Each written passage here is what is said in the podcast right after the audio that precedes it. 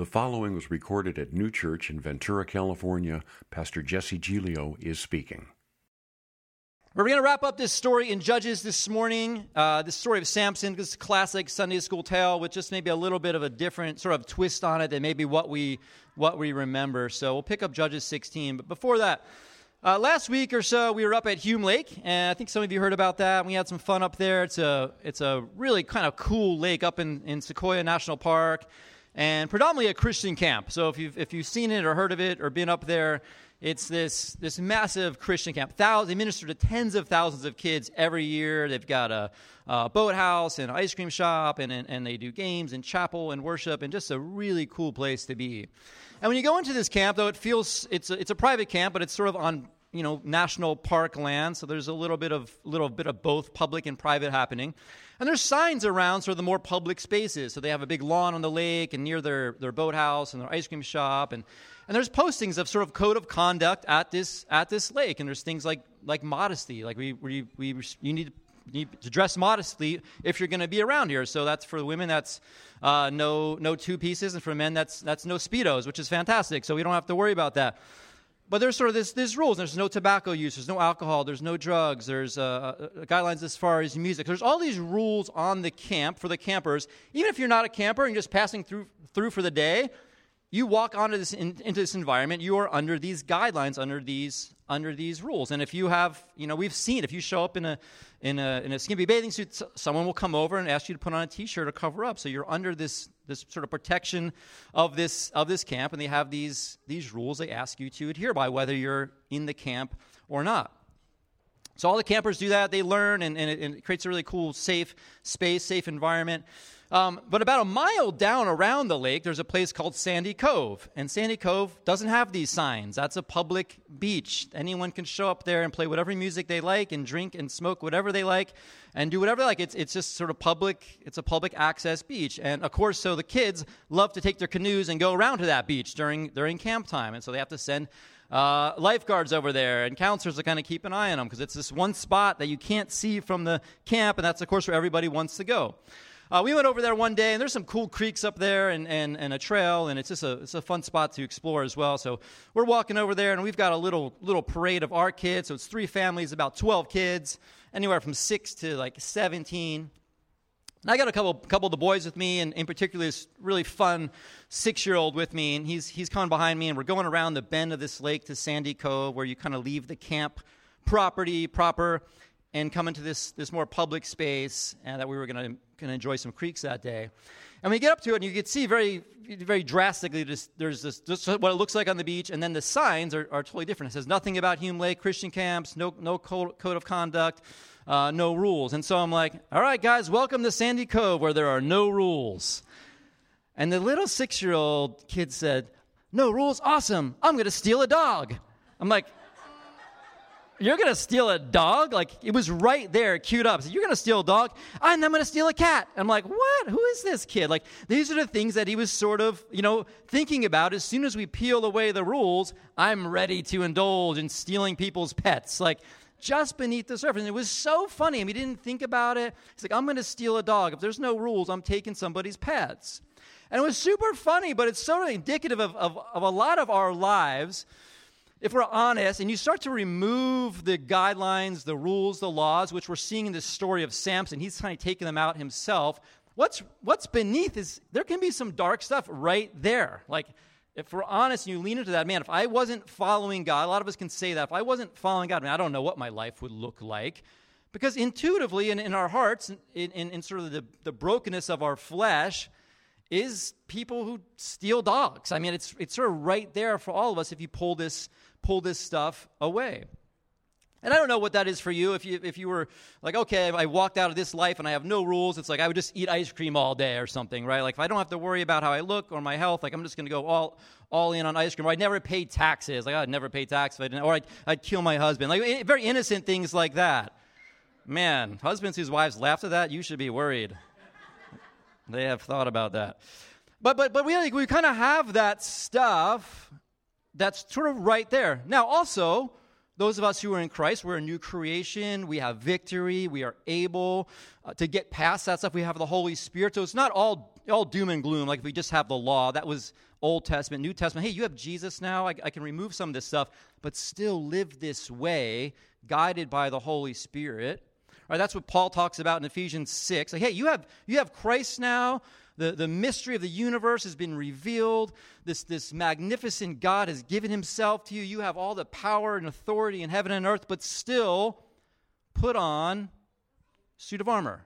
When you go out in the day, still mentally prepare, still spiritually prepare, protect your mind and your, and your soul. So it's both and. Yes, we're free and we have Jesus, but we still have to be careful to, to guard ourselves, if we step out into places where there's no guidelines, we, we can sort of drift into some dark places pretty quickly.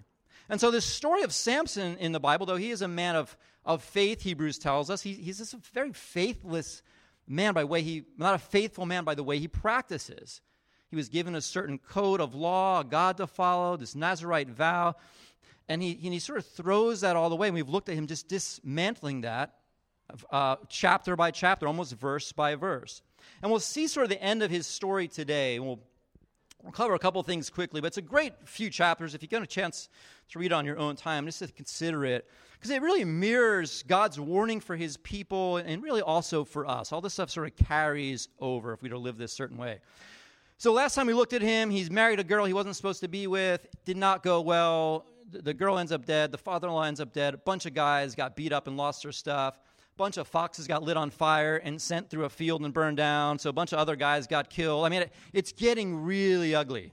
I mean, this story is about destruction and spiraling out of control. It's not, a, it's not really a, a, a uplifting Sunday school story. It's tragic. It's tragic. And what, what the writer is showing us, like this is Samson, but it's also the nation of Israel. The more you move away from God's protection and his order, the worse things are going to get.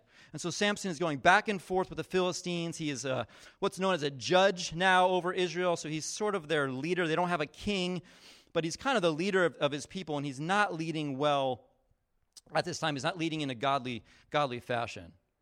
So he's just murdered a bunch of more guys. It says he, he kills a thousand guys with the jawbone of a donkey. I mean, this is just excessive violence and degradation in, almost all through the book of Judges. It's a very adult sort of book. But it gets to, I was make sure the where, like, where are those kids at? Did they leave? Sorry, we'll cover it. Um, but it gets into six, verse 16. Sorry, Brett. And yeah, everyone got quiet. What did he say? Um, so Samson, and the Samson Delilah story starts in 16. It says one day Samson went to Gaza, where really where he shouldn't have been. This is Philistine land. Uh, he, he, was okay maybe to sort of help protect Israel or, or, or politically have some relationship, but he shouldn't have been hanging out in these places. We've looked at that. He's in Gaza where he sees a prostitute. And he went in to spend the night with her. The people of Gaza were told Samson is here, so they surrounded the place and lay in wait for him all day, all day and night at the city gate. And they made no move as they waited for him to come out. And they said, at dawn we'll kill him. So, so Samson, I, I mean, the story, it just, keep, it just keeps getting worse, really, for this guy. I mean, it's, it's already ugly. And then we sort of see he just goes in to see this, see this woman, to go spend this night with this woman. And the author doesn't say that that was his first time or his last time, or, there was even sort of a consideration whether he should do it or not. Just like, yeah, kind of matter of fact, he just went in to see this. Because that's where he's at with his life. Like, that just seemed like where he would go. That's just kind of things he would do. And the people are waiting outside for him, like we're just going to take him out now because we know he's in there when he when he spends the when he spends the night and he wakes up in the morning. We'll, we'll, we'll take care of him. And Samson is sort of in this place of his life where he's just so wrapped up in his self and sin that this stuff doesn't even slow him down.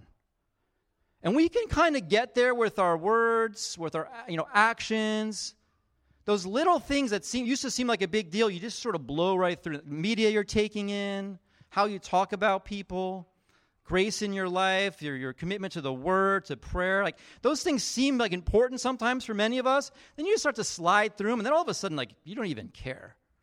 He just goes in like, I'm just, this is just what I do now. Like, what happened? There was a call in this guy's life. There was actually a high call in his life, and now he's sleeping with women in this in this context and he's just deceived by himself.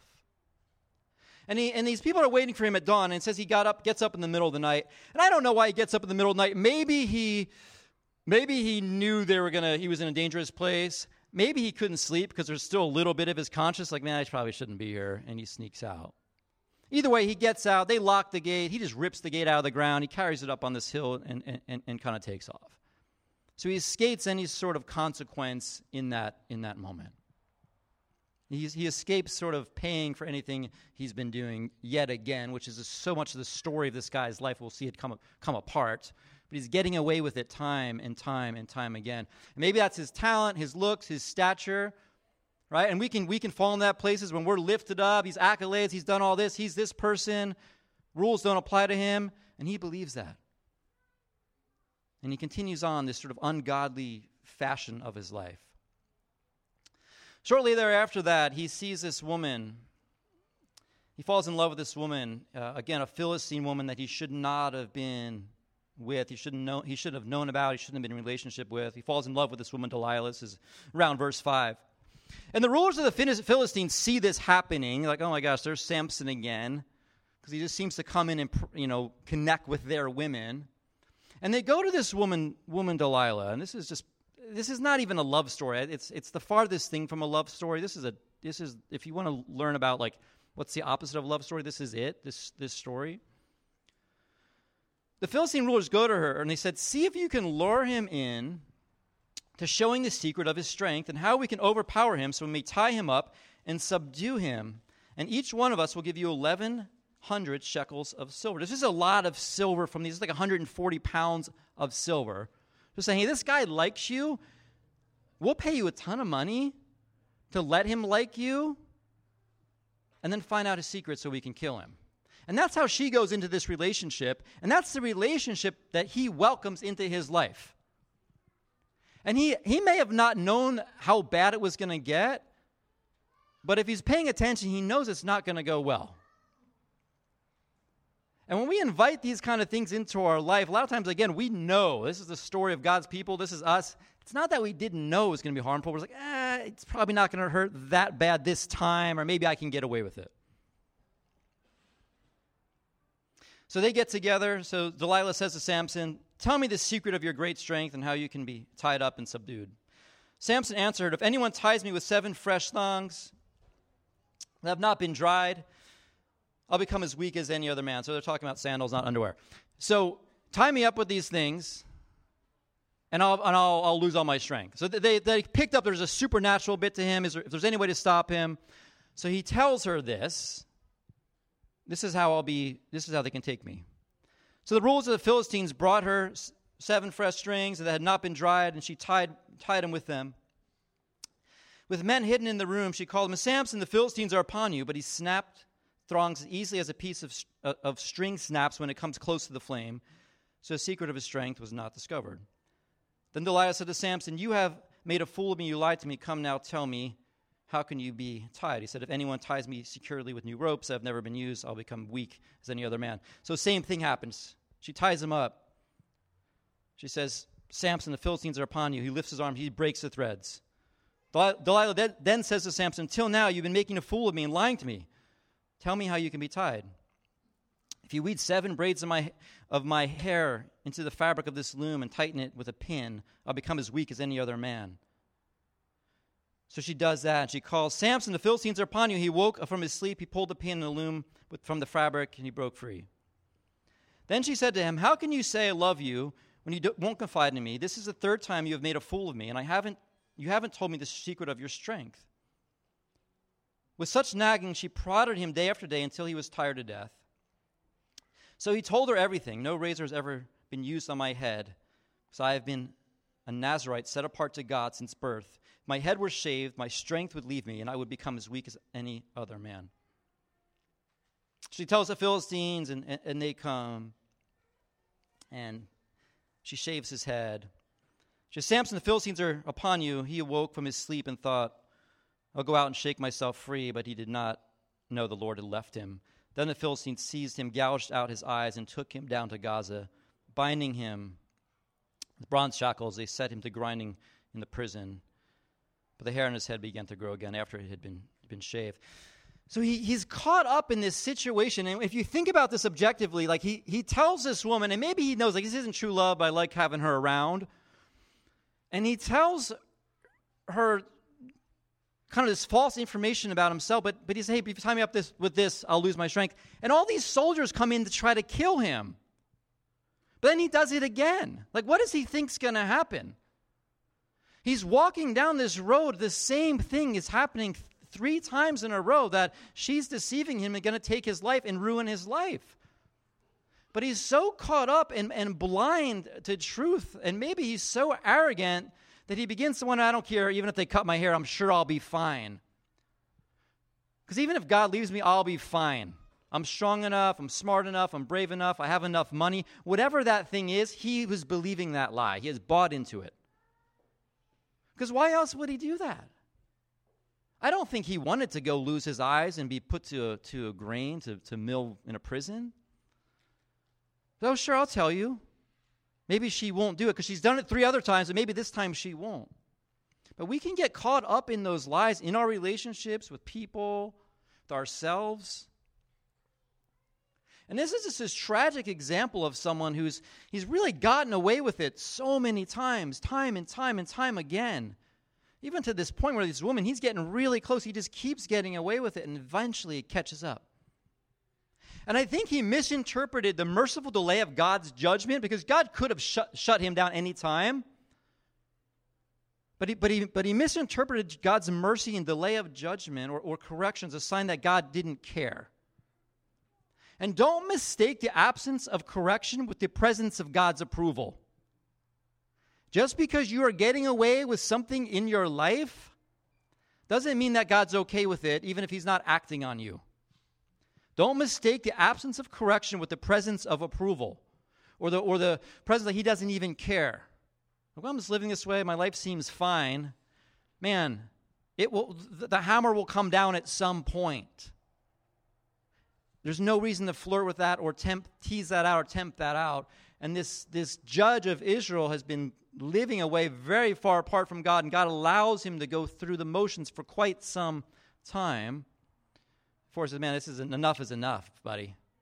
I love you, but this has got to stop. And that's a hard moment for us with God. I don't wish for those moments in my life. I try to avoid those moments where God has to eventually throw down on me because I've been getting away with something for a while. Maybe it's because of uh, personality or gifts or talents or way I can manipulate situations or cover things up or, or lies. I mean, I prefer to be on the other side of sort of God's correction. And sometimes in our lives, and this is this is this guy's case, hopefully, and we're not even totally sure, but we can go on like making mistakes, and sometimes we're allowed to learn by failing, right? Some of us we just that's sometimes how we learn from a young age, like, man, I fell off my bike so many times. I, I, I, I missed the ball this many times. I, whatever those things are, ah, you know, eventually it starts to click in. I have to change some things. So even as adults, God will allow us to kind of like, all right, go for it a little bit.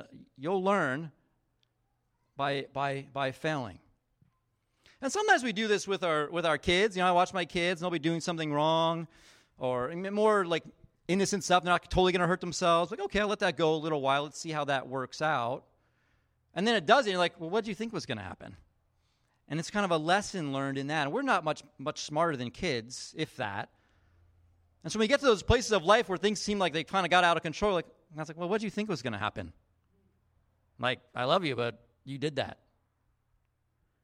And we learn that way. I remember that's from the first time I was, you know, learning to cook cook steak. And my dad was a pretty good grill master, and we grew up cooking. My dad's my dad's a good cook, and we grew up in the kitchen, but I hadn't quite done the steak thing on the grill. And my dad said, "Yeah, you want to cook the steak today?" And I'm like, "Sure." You know, like go out, it's marinated, and go out to the grill and and just like destroy this steak. I mean, I'm flipping it every two seconds. I'm squeezing all the juice out of it, like getting the fire to come up. Anybody like you know, ah, it's cool to see the fire come up, and like just messing with it, right? And if you know anything about it, it's best like, man, let that thing be flip it once and you're good. But like you're, I'm just like poking at it, and it got all like cooked through and like pretty rubbery. And I'm like, and uh, bringing in to eat. I'm like, oh man, I think I kind of ruined it.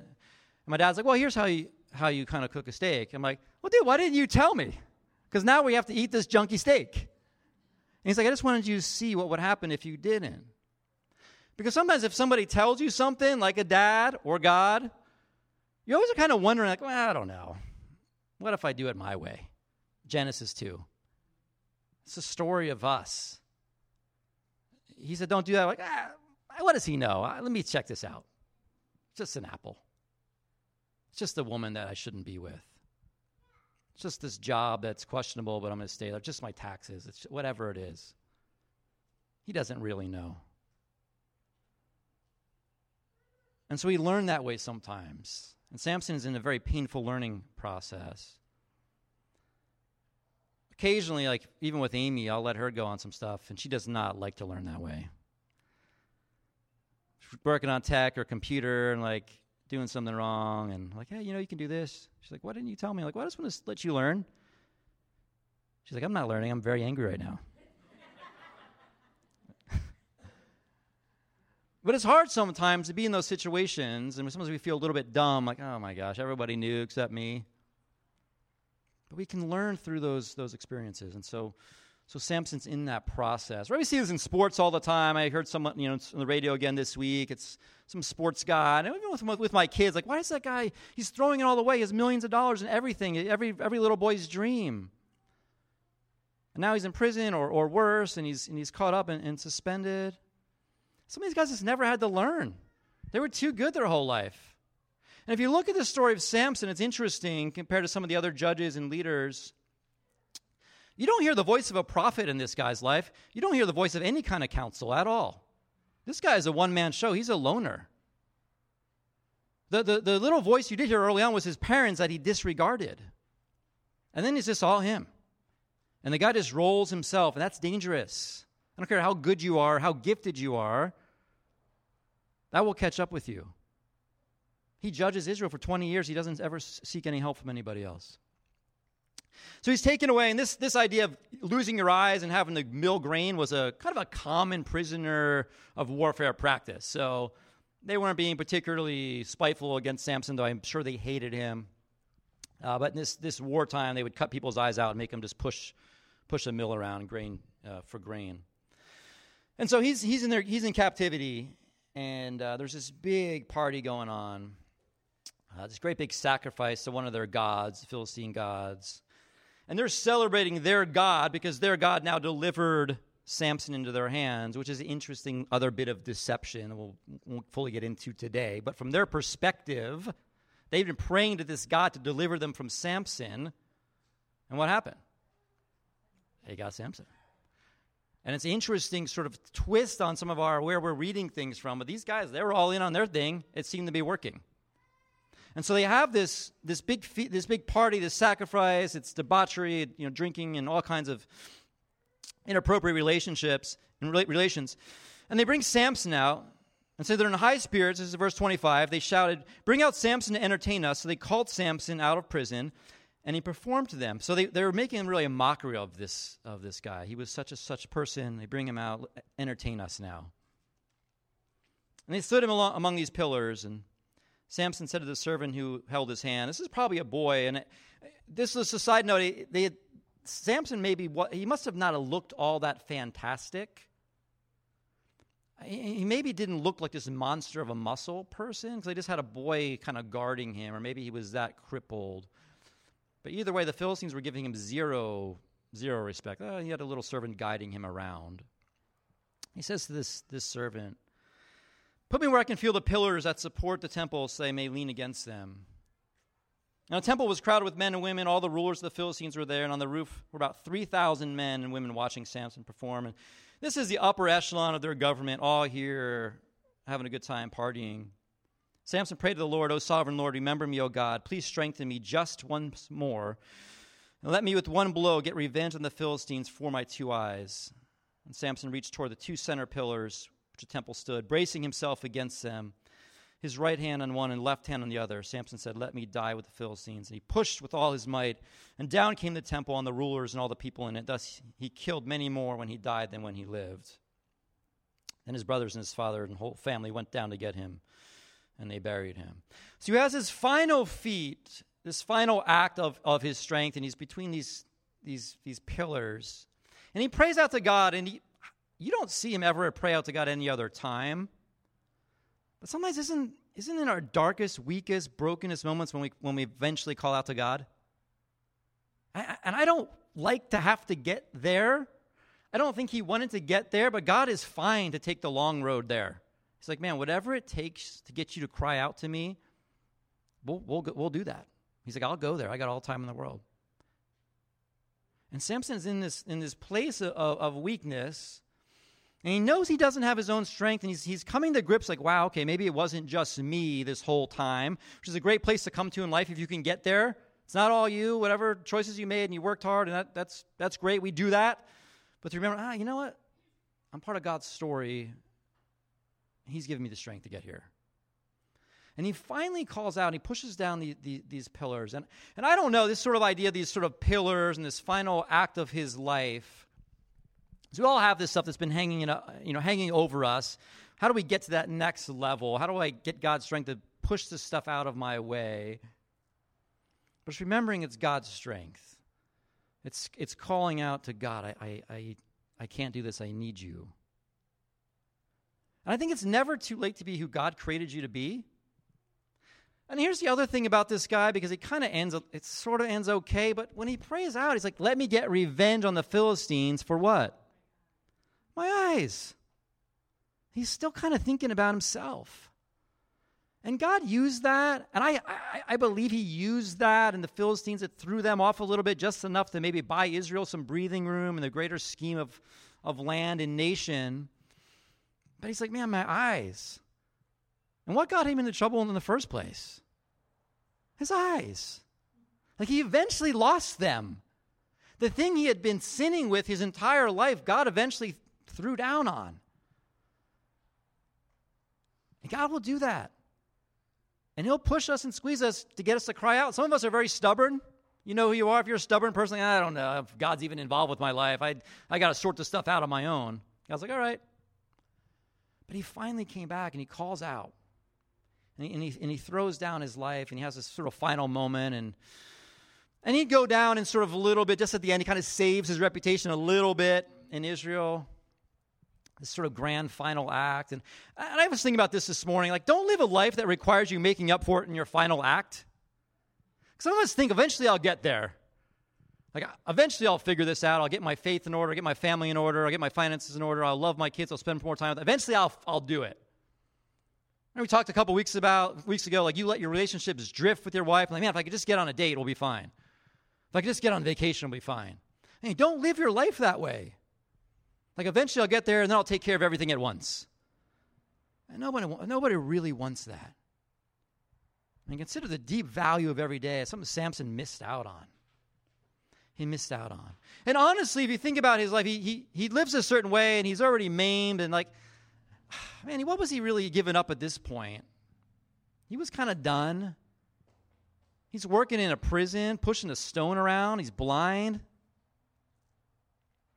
Yeah, right. He, you know, he took himself out to get revenge on a bunch of people, but still kind of tragic. It's tragic.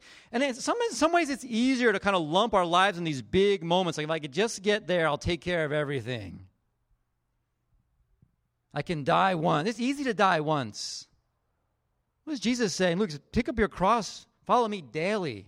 Paul, Peter. It's about this daily work. Man, anyone can kind of suck it up for one special moment. This guy's like, all right, I got this one thing in my life. I'm going to do it. All right, that's a little bit of the easy way out, dude, compared to the rest of your life. It's easy to die once, but man, real people of faith, real followers of Jesus, man, they give their lives daily. Give your lives daily. We God, thank you for who you are, for your story of, of people. I thank you for the Bible, God, this text that is so honest and doesn't paint us in a light that is is grand and perfect, but it's broken and messed up and self centered. Help us to learn from that, God. Help us to learn from these moments, Lord. Lord, I can't speak to where everyone is, but we all have stuff that maybe we've been getting away with that we know needs a little work. Lord, I just pray out to you, just collectively as a church, that you would give us the strength to humble ourselves to you before you, Lord. Give us the strength to get past those sort of handicaps in our lives, God. We love you. In Jesus' name, amen. The preceding was recorded at Neue Church in Ventura, California. Pastor Jesse Giglio was speaking. For more information about Neue Church, go to neuechurch.com. That website address again is neuechurch.com. Thanks for listening, and may God bless you and yours.